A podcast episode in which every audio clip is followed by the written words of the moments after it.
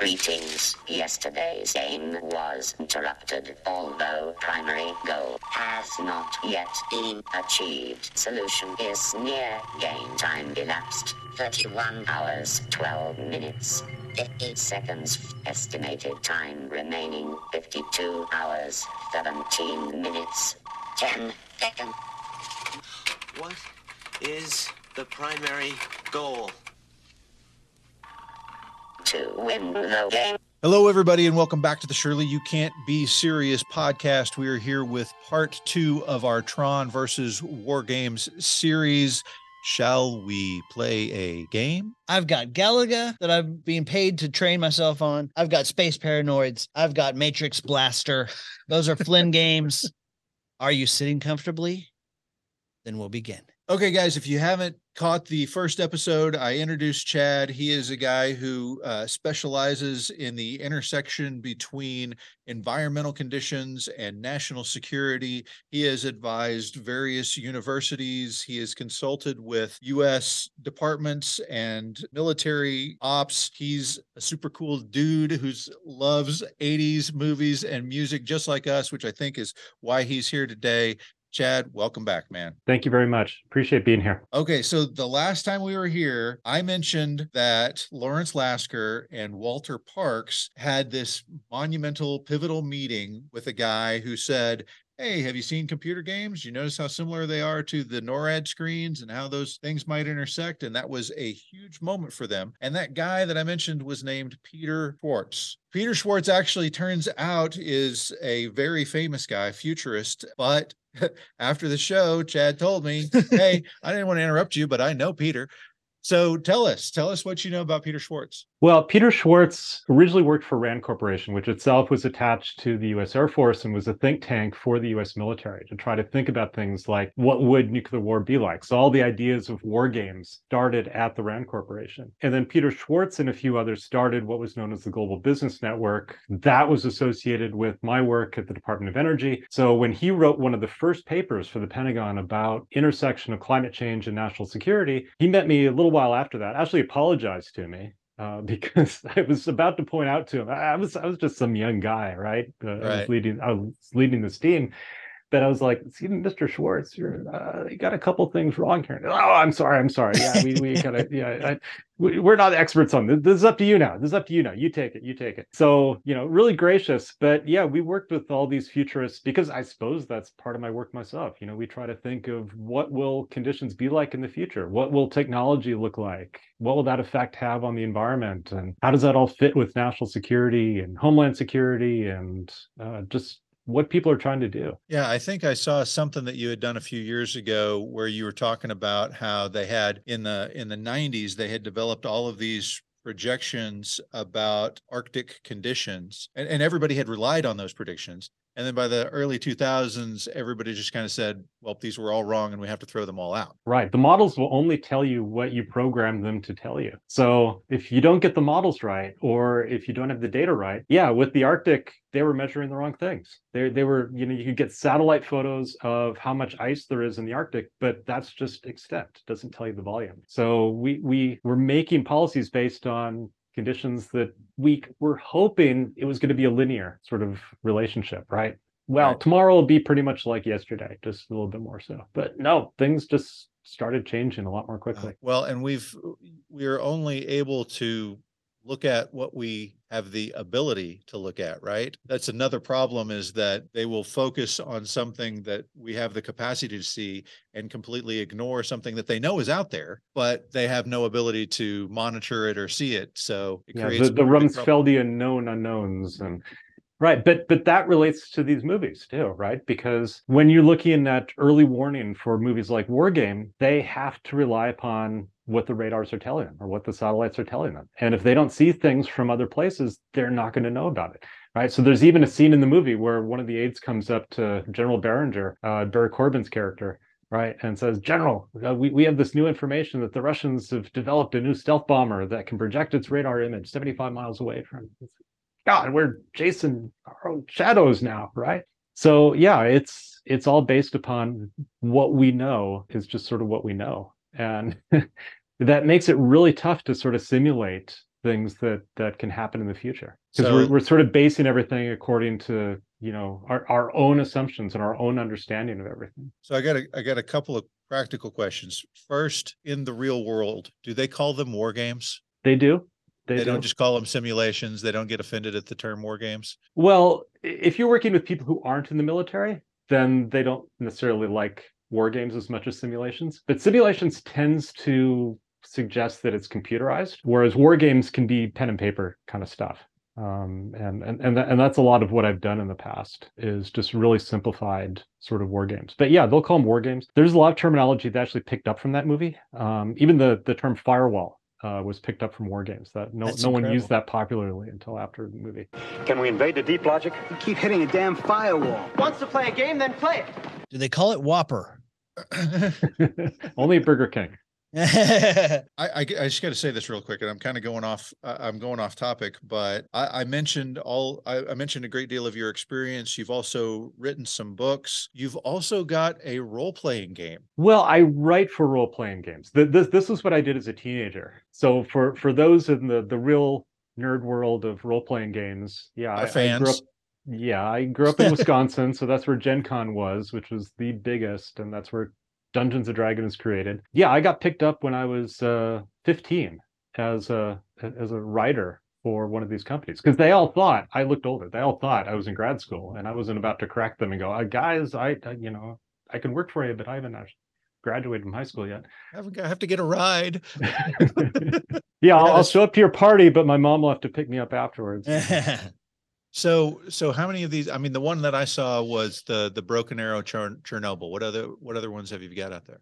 Well, that's for Call of Cthulhu, right? I'm really a specialist in Pendragon, which is um, Arthurian, so King Arthur. And I, I will tell you guys that back in the 80s, maybe it's different now, but if you were a real, real expert in Arthurian romance literature in junior high, it did not help you with girls at all.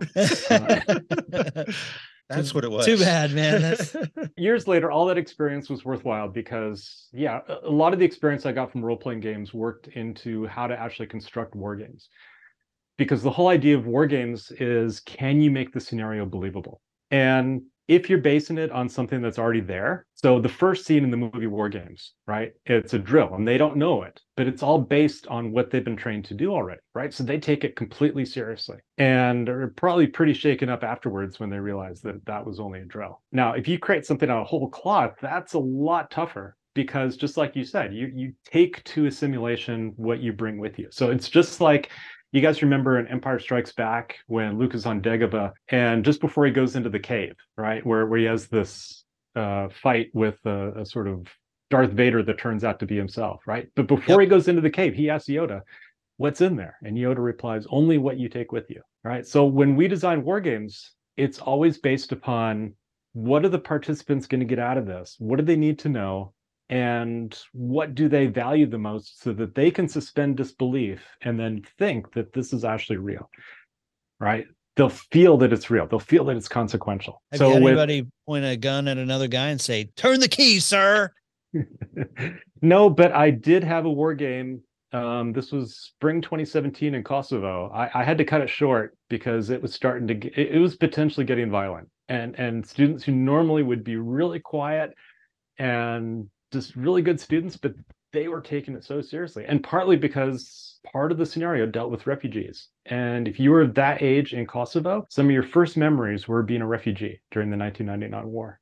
So it it hit all the buttons for them, and they took it completely seriously. That's what's really important, and and they touch upon it in these movies too, right? Is that in war games they take it seriously because there are consequences, and because this already fits with what they believe, and to think differently, right? The last scene in the movie where Joshua suddenly has to realize the futility of all this. In reality, that can take decades, right? To go through all the war games a human war game to retrain your organization, you know, if it's like the US military, there are examples of this from the past. That can take ages and ages. But they're just hoping that if maybe if you computerize that and say, you know, number of players zero, maybe maybe you can do it in a couple of minutes while you're working out all the all the potential simulated nuclear attacks. And I think Tron does it a bit too. Um, although there it's a little bit different because like when Flynn goes into the computer, he knows he's in the computer. He knows he's somewhere different. Alan. Where did you hear that name? Well, that's your name, isn't it? The name of my user.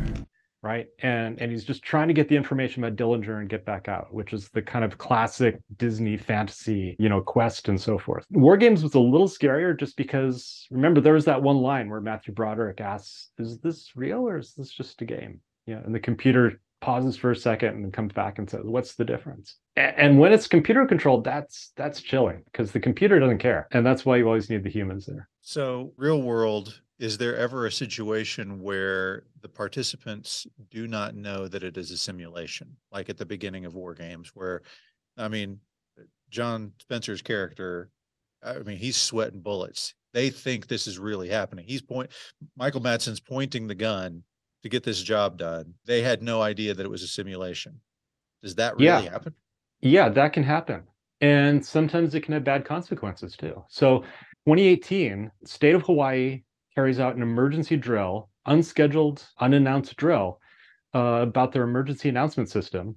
But one of the guys working doesn't know that it's really a drill. He thinks it's real, right? And and one of the supervisors had gone off script and even said, "No, no, there's a missile incoming from North Korea. This is not a drill." So he actually doesn't do the drill stuff. He goes through the extra screens to send out an emergency alert, and the whole state of Hawaii, everyone gets an alert on their phone saying there's a missile incoming. Uh, and and of course they don't know it's, that, it's not real. Yeah. Yeah.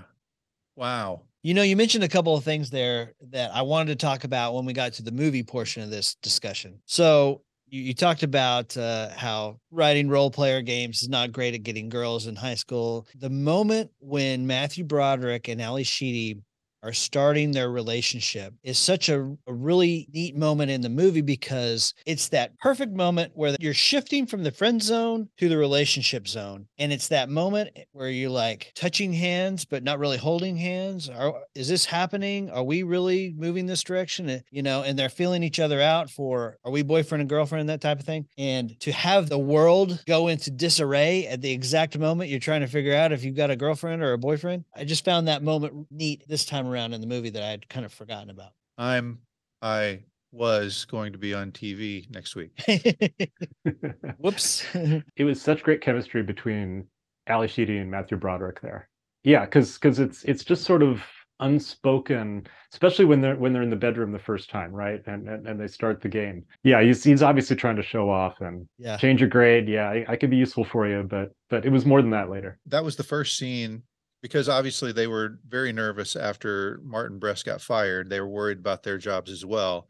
And so that was the first scene that John Badham filmed with them.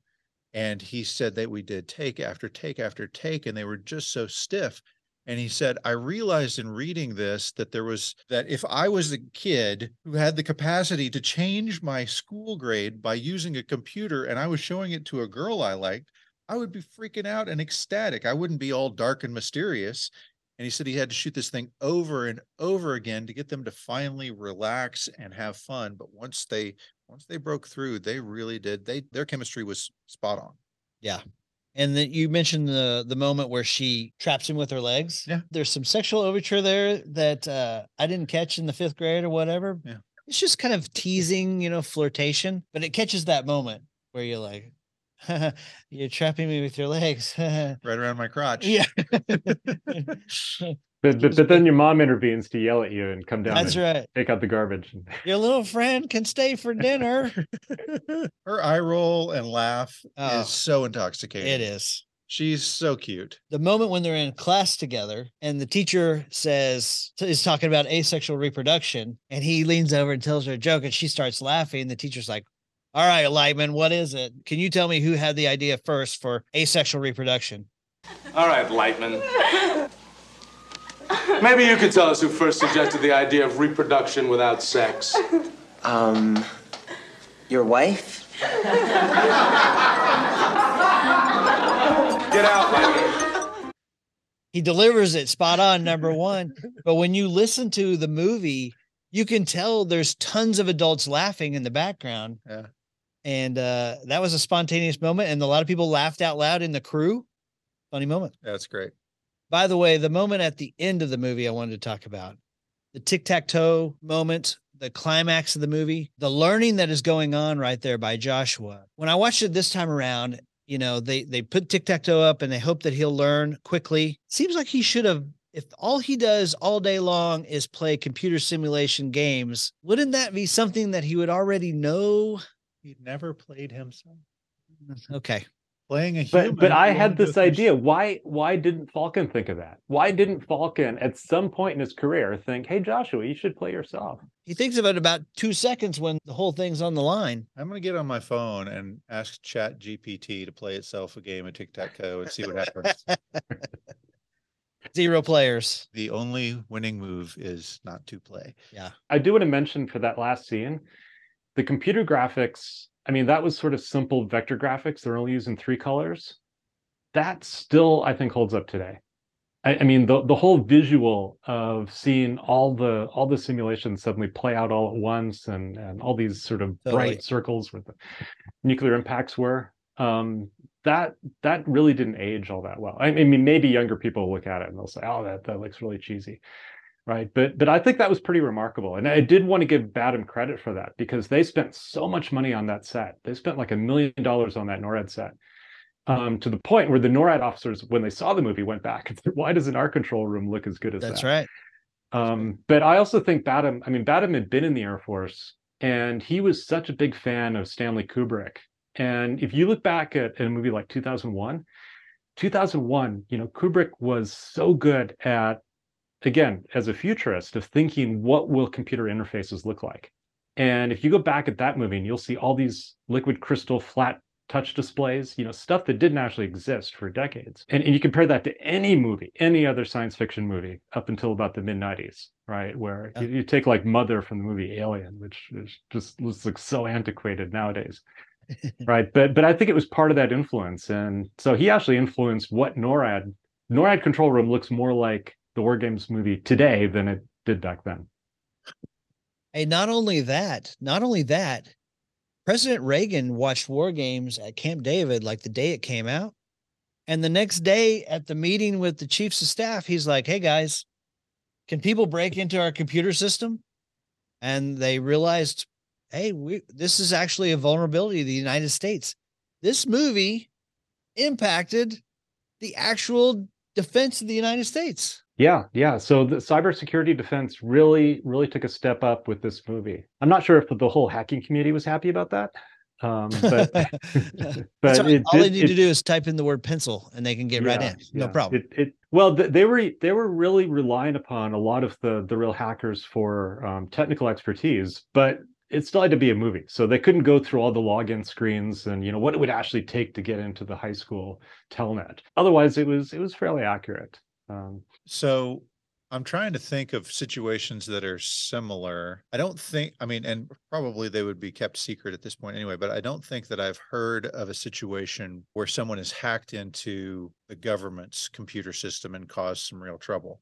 I kind of remember a few years ago, maybe five, six years ago, the movie The Interview, the Seth Rogen movie, where it was the idea was that Korea had hacked into something and was they were going to like bomb the theaters that were uh, that were showing this movie because it was a strong anti-North Korea movie. But it turns out it was just a disgruntled employee from I Sony do remember. who had hacked into it. Yeah. So that's that's the kind of big scale hack thing that I remember from the recent past. But are you aware of Chad? Are you aware of any like big hacks that have occurred? Well, yeah. I mean, the Chinese government hacked into the Office of Personnel Management for the US government and basically stole the identities of every American, I mean, potentially every American who had a security clearance, which is not something the US government likes to talk about a whole lot, but um, I, I mean, it's out there. It happened. So you're talking about digital identities, you know, in Tron. Um, it's also possible to go in and steal those and and and for people to have those information. The same thing happened with some of the credit agencies like Experian, right? And all that information had been stolen. But a lot of the back doors these days look a little different, right? It's it's not just the sort of one person sitting there hacking in. And oftentimes these are done by worms or, you know, so so there was just in the news, there was a Russian worm that was called Snake that that was finally shut down and been, been operating for years.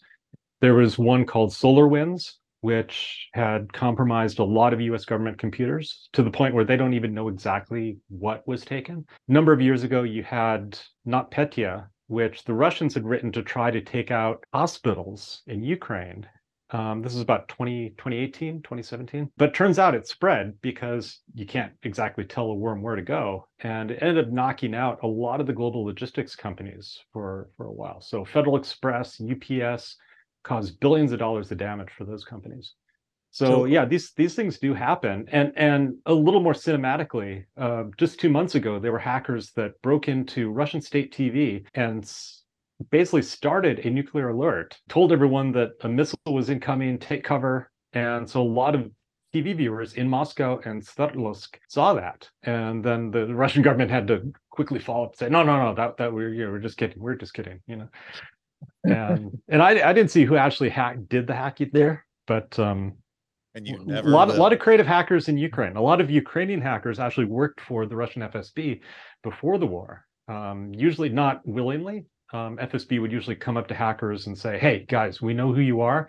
We know what you do. We're gonna just keep letting you do what you do, but you know, just don't attack the Russian government. And sometime we're gonna come up and ask you for a favor or two. And, and if you ever tell on us, we'll expose you to the Ukrainian authorities or to the FBI or whoever else." And so yeah, there's plenty of it that goes on, but um, no, no, the government and corporations don't like to talk about it very much because it's bad for business.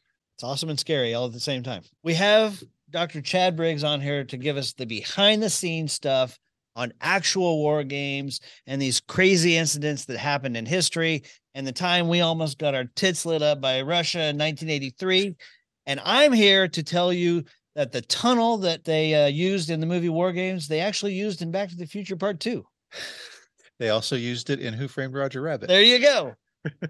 That's what I'm It's here a to tell you. famous, famous tunnel. uh, it's at a park in Los Angeles. Have you been there? Nope. All right. Put it on the to-do list. Yep. Okay. Can we talk about the Tron video game for a second? Do it.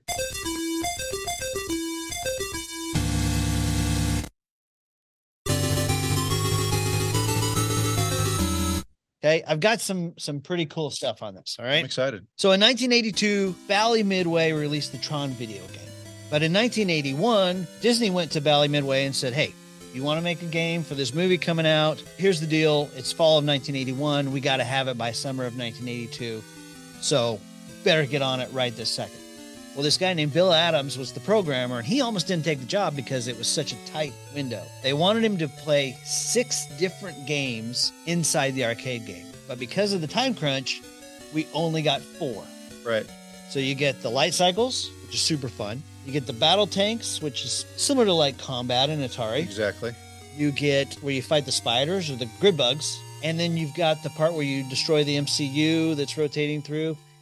And each time you level up, it gets a little bit harder, a little bit faster, a little more tanks, mm-hmm. and is tremendous amount of fun. Another game you alluded to earlier, the Discs of Tron, came out in 1983, about 18 months after the movie came out. But that was during the great video game crash of 1983.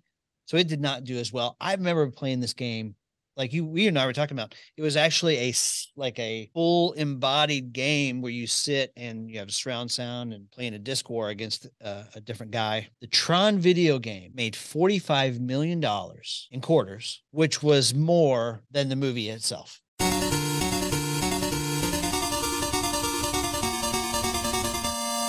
Yeah. Well, they they did everything right. The outside of the game had all of the lights and lines from the movie that just lit it up more than virtually. I mean, you just think about games like that are great, like Galaga and Donkey Kong and Ms. Pac-Man and all of these other games. Great games, but the cabinet was all pretty much the same with just a different picture posted on the side, right? Yeah. But the Tron game, you had a backlit Tron logo up at the top. You had all of these computer lines going through. You had a very shiny display in front of a unique gaming system because what other games did you get both aviator style joystick, buttons, and a spin knob? Yeah. I mean, you got spin knobs on some and joysticks on the other, but not both of them together at the same time that you have to use in conjunction Plus, you've got a trigger on the joystick. I mean, it was yeah. Plus, we talked about earlier the fantastic soundtrack. You're There you getting Wendy Carlos blown out your ears every time you play Tron, and it was awesome. Okay, I'm going to use that opportunity to segue into Wendy Carlos. Okay. So Wendy Carlos, you mentioned, I think in our last episode that she had, she'd have been involved with The Shining. She'd have been involved. What was the other movie? Oh, Clockwork Clockwork, Orange, Orange. yeah. Yeah. So you remember the soundtrack from those movies, all very heavy on electronic style music. She was a pioneer in the field. She put out an album, I think in maybe in the 60s even. It was a computerized synthesizer version of Bach music, which was unheard of at the time. I mean, people playing with computer music were making beeps and bops like you're surrounded by 18 different computer games. She took it and played Brandenburg Concerto. I mean, it was amazing what she did, which is why she got involved with The Shining and why she got involved with Clockwork Orange. You know, again, Stanley Kubrick seeing the future of entertainment puts her on it. But she had been trained as a classical composer. Like, yeah, I, I'm good at making electronic music, but I also can create real music. And that's what she got the opportunity to do with Tron. The only problem is they gave her two days to come up with both. And she had this intention to ha- have, you know, living orchestra music for the real world with the electronic music for the computer world. And she's having to cram all of this into a couple of days. So ultimately, you get a bit of overlap because she had to go in and fix problems that occurred with the live music by sampling in computer music to overcome mistakes where the microphone is too far away, whatever. And what you get, I mean, it's just amazing that she accomplished this in such a short amount of time because it is, I would say, again, one of the most memorable aspects of the entire movie. yeah, I, I think the music with the visuals was just so intoxicating that I, I just didn't even pay attention to the story until I, I don't know years and years later, and and and it was you know okay, well, evil guy in a three piece suit, I don't care about that, but listen to the music, right, right, Right. and, right, and tying it into the arcade, right, because all the other arcade music up until that point was just sort of bells and whistles kind of stuff, right, and you- You'd get some things you could remember, like the Donkey Kong dun dun dun dun dun dun dun. I personally think that that influenced a lot of later computer games to this day, where you get the music track is so important, you know, and, and computer companies invest a lot into making sure that they get the music right. And like I said, anytime I entered the arcade, put your ears out. Tron is in the back corner because I can hear Wendy Carlos. Following my ears Yep. to the soundtrack. Yep. Okay, so with War Games, composer was a guy named Arthur Rubinstein. Mhm. He'd done a great many shows before. He ended up doing Stakeout, which, you know, one of your favorites. Love stakeout. Did The Nick of Time and a few others. I told Jason I when I was watching this, when I started the movie, I was like, okay, this this movie is kind of going to be stuck in the 80s and it's going to be kind of forgettable because he's got a 80s style synthesizer playing. But what happens once they get into the full thick of the adventure, he moves into orchestration. And I told Jason, I think it's on par with John Williams. Just think about how many times you have a camera rotating around the WOPR computer. That I mean, literally nothing is happening except lights are going off. But because you have that intense music behind it, you are petrified that the bombs are about to fall right? I mean, it is just so well done. Now, they also enlisted the help of several music artists to come help them with this movie, but it ended up being bad timing because once they had developed their whole library of songs to pick from, they get a new president of the studio who meets with them and he's like, "Oh, no, songs, they don't ever help a movie." And John Badham's like, um Saturday Night Fever? God. I don't know if you remember it or not. It's one of my movies, and uh, pretty important to have the Bee Gees on the soundtrack on that one. First of all, that guy is dead wrong. Obviously, Soundtracks in the 80s were humongous business. huge, But you're talking to the guy who directed Saturday Night Fever. right? We don't need any songs. songs? No. Golly. So they had to scramble, and he, Arthur Rubinstein, had to come up with more music to fill the spots that they had planned to put popular music in. And so he's he's thinking, okay, well, what do I do here? You know, what what am I going to stick in this scenario? And he says, how about a harmonica? So the harmonica that's playing whenever you see John Wood, whenever you see Stephen Falken flying the pterodactyl around, that is last minute. Let's throw it together Here you go. That's And it's one of the most memorable sounds from the movie.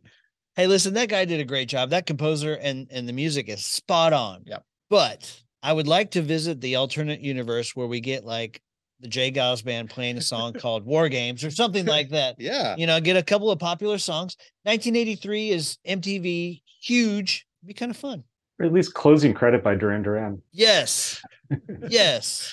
Let's let's talk for a moment about what doesn't work for you guys on these movies.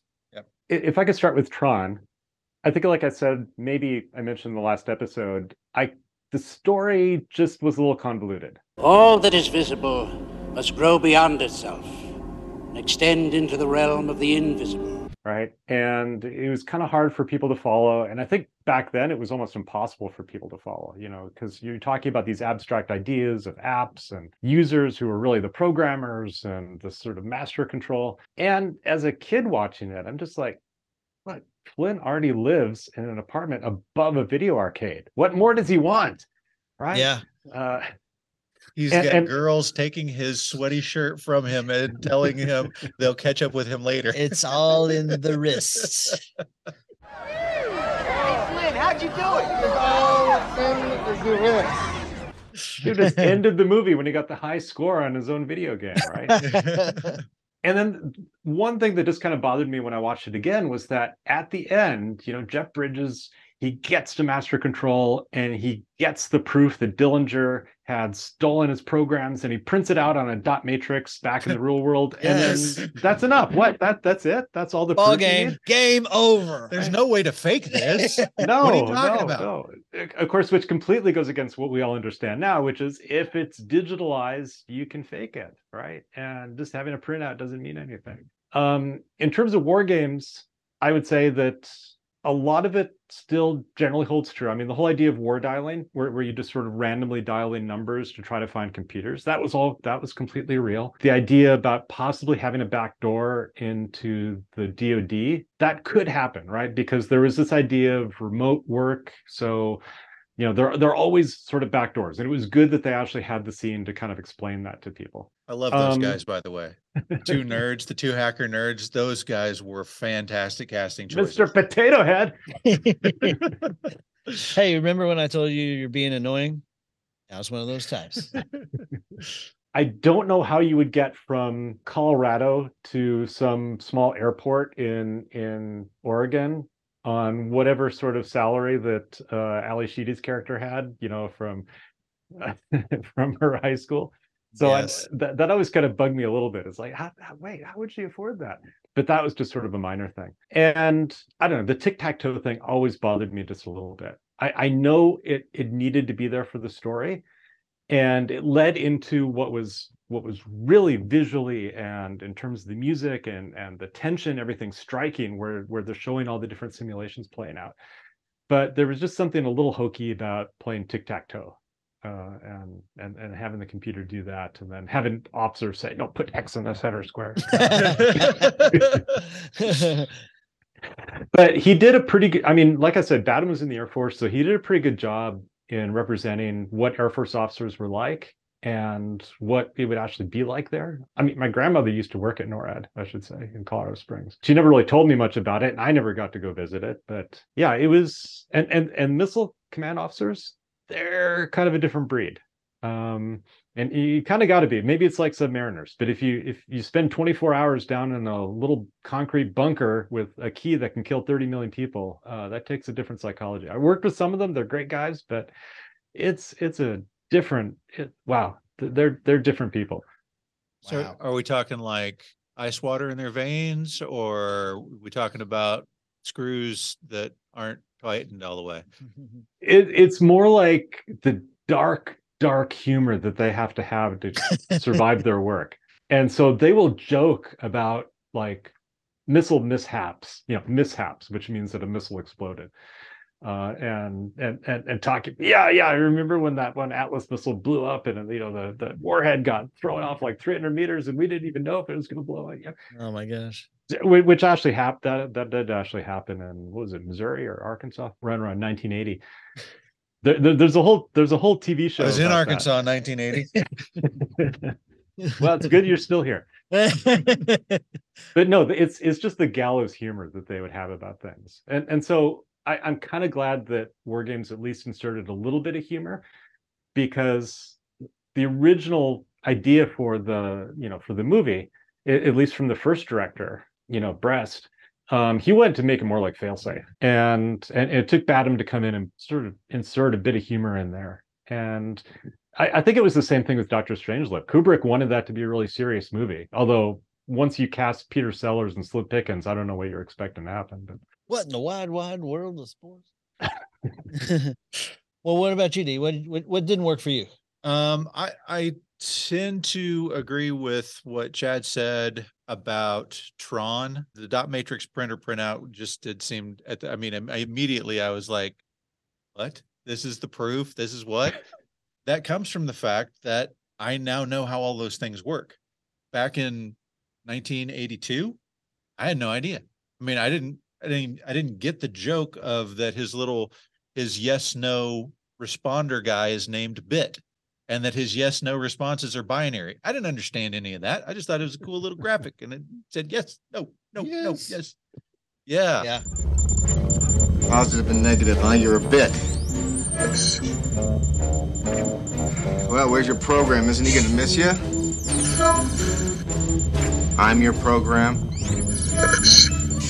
Another mouth to feed.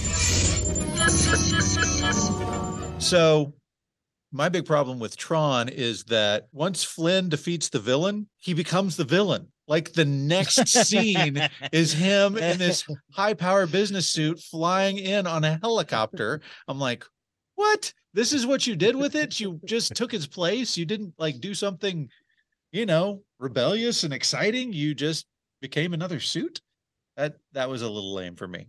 Um, I actually very much liked the tic tac toe storyline for War Games. I thought that was a brilliant way to to segue the computer into determining that there are no winners when it comes to uh, global thermonuclear war. The one problem that I actually had with the movie was something that a whole lot of people liked, and it was this scene they thought they had to stick in there, and it was the scene where Ally Sheedy is talking to Matthew Broderick about I was going to be you know, on TV, and he's saying I was going to learn how to swim, and this whole kind of you know sad we are not going to see next week. We're not going to see our dreams come true because the world is about to end. And it was a last minute decision put it in. And they had Tom Mankiewicz, Diamonds for Forever, the guy who probably really wrote Superman. They said, Hey, can you come up with a scene and give it to us by tomorrow? And of course, Mankiewicz delivers. Um, his payment, by the way, was a washer dryer set. but I don't think that that scene was necessary for the movie. I think they could have conveyed the same idea without having that scene in there. But other than that, I th- I thought it was a wonderfully executed movie, and I got I got really nothing bad to say about it at all. Okay. By the way, I, none of us have mentioned yet the corn on the cob scene, which hysterical was, was brilliant in its own way. Uh, yeah, it doesn't need to be in the movie, but I would not take it out because it's one of the most memorable scenes. It gives those two parents some personality. Okay. So for me, I have a little bit of problems with Tron because I know for sure when I was a kid and I saw it in the movie theater, I was expecting more Star Wars like action. The light cycles were amazing, but they're only in it for just a couple of minutes. Throwing discs, you know, having a disc battle like the gladiator style disc battle, I am all on board for. And they do it a couple of times. So for me, I just I wanted more of that action. I love the world that the those guys created, but uh less talkie talkie and more walkie walkie. That's it. That's did, it. Did you ever try doing the disc fights in real life? You know, with frisbees. Oh, oh yeah, like, heck yeah, my big brother. Yeah. yeah. yes. And war games, everything works for me except for one thing, and it's kind of what you were talking about, Chad where there's a timeline and they're just wasting time flying, you know, here and she picks him up there and the whole time the clock is ticking and i'm sure that there's enough time but i mean he escapes from norad you know he outsmarts the us military sneaks out with the bus people from birmingham you know he takes a flight here she drives in there they go to talk to, to dr Falken all of this is happening while the WOPR is getting ready and loading the launch codes. And I'm sure there's enough time. It just seems like there's a lot of wasted time there. But otherwise, I thought these are both great movies and War Games especially strong. So, okay. So before we get to Final Judgment, there's a couple of things I want to throw out to you guys. War Games was nominated for three Oscars. They thought they had a pretty good movie. When they screened it in San Antonio, the audience stood up and cheered. You remember the last time we talked about a movie that was screened in Texas that had a very resounding audience approval? No. Jaws. Jaws was screened in Dallas. The guy walks out, throws up, and walks back in, right? Yep, that's right. that's right.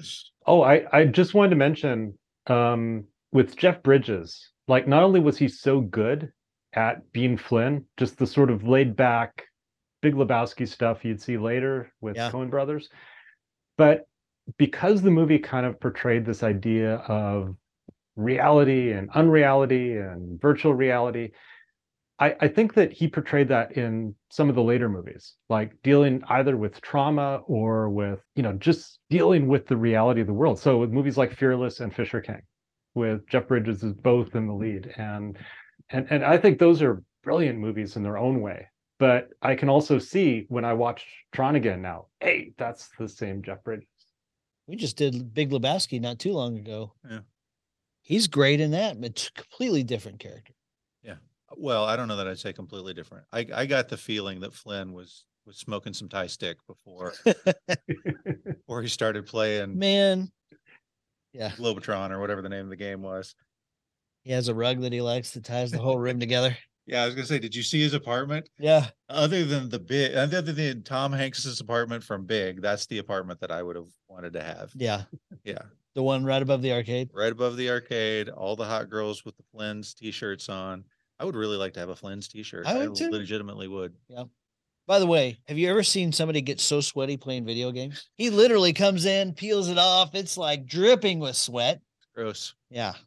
Come on, But dude. maybe he did that, you know. Uh, they they put actual video games, arcade games on the set so that they could practice with them. And apparently, Jeff Bridges loved playing Battlezone, which was one of my favorite games, by the way. Battle Zone, really? yeah, those vector yeah. green, graphics. green vector graphics. Yeah. All right. Are we ready for final judgment? Let's do it. Who's going first? Chad, you get to go first, man. All right, I I, I got to say, War Games. You know, Tron Tron was inspirational. It was revolutionary, but it just didn't age or influence me personally in the same way. And there was so much to not believe about the movie when it came out. You know, because you're sitting there thinking, "Oh, come on, a talking computer, really?" You know, I mean, that, that's not. But now we've we've got phones that'll talk to us. You know, I've got Alexa sitting in my desk and she'll talk to me. So it's almost like the movie caught up to the real world.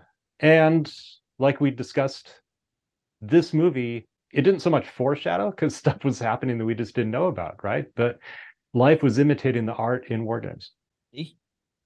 Um, yeah, I didn't honestly, uh, when we started this project, I did not think I would pick uh, what I'm about to pick because I, I think that it is a movie that has, of the two movies, it has just aged better. I love both of the movies when they first came out, but as a little kid, Tron was more fascinating to me because it had the light cycles, it had all of the cool games, it had the video game associated with it.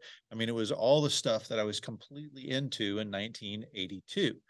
And War Games was, I mean, it was really kind of more of a grown up movie that had a couple of teenagers in it. Now, 40 years later, I'm a grown up and I'm going, yes. Not only is it a grown up movie, but it is better pacing, better written, it is better executed. The only thing that Tron wins out for me, hands down, on is the soundtrack. Tron's soundtrack far and above War Game sound- soundtrack, which I still think is great. But movie to movie, no question for me, War Games is the better movie. Jason, Wow. Well, I I hate to make it the hat trick, but for me, War Games is better acted. It's uh, better paced. Uh, the plot is compelling. Um, it's it's a better movie. I mean, War Games is just flat better. Now, Tron is visually stunning. It's fascinating. The use of computer graphics early on is really cool. Soundtrack is amazing. It gave us all this great it, it really gave me a great universe to play in with the discs and the tanks and the light cycles. By the way, no guns in this Yeah. at the insistence of Steven Lisberger. Nice. That's why there's no gun of any kind. So I love the universe of Tron, but movie to movie, it is not even a contest. War Games is far superior. However, Tron the video game, number one, War Games, number two, Tron the movie, number three. What about War Games the game? There's no game. For There was, dude. They came out. Yeah, they came out with like a an Atari style Really? games. Yeah. You're not counting Missile Command. No, I am not counting Missile Command. Okay. yeah, it didn't fare as well as the Tron. I don't, I don't remember that one at all. Chad, thank you so much for joining us, man. I hope you had a great time talking about this with us. yeah this is this has been great you know and I, I i do encourage all your listeners you know sign up as a patreon and uh you know become part of the project. So and i will say my favorite episode that you guys ever did was the dirty dancing soundtrack. I, I still remember listening to that while while biking through anchorage and just thinking oh my god this is just crazy what i'm learning here. And so even the music that i don't agree with um you know i never knew anything about Whitesnake or def leppard or whatever. It just wasn't my thing in, in junior high or high school. But I, i'll listen to those episodes because it's it's history right Thank you. Yeah, we truly appreciate that, man. It has been such an incredible pleasure having you on the show. I knew that we were going to learn a ton, and I was not let down at all. You have exceeded my expectations. Thank you very much. Do you have any parting words for the Shirley fans other than plugging us, obviously? Is there anything that we can tell them to go check out of yours? I mean, obviously, you're a, an entirely different world than we are, but does it help you at all if they're playing your RPGs?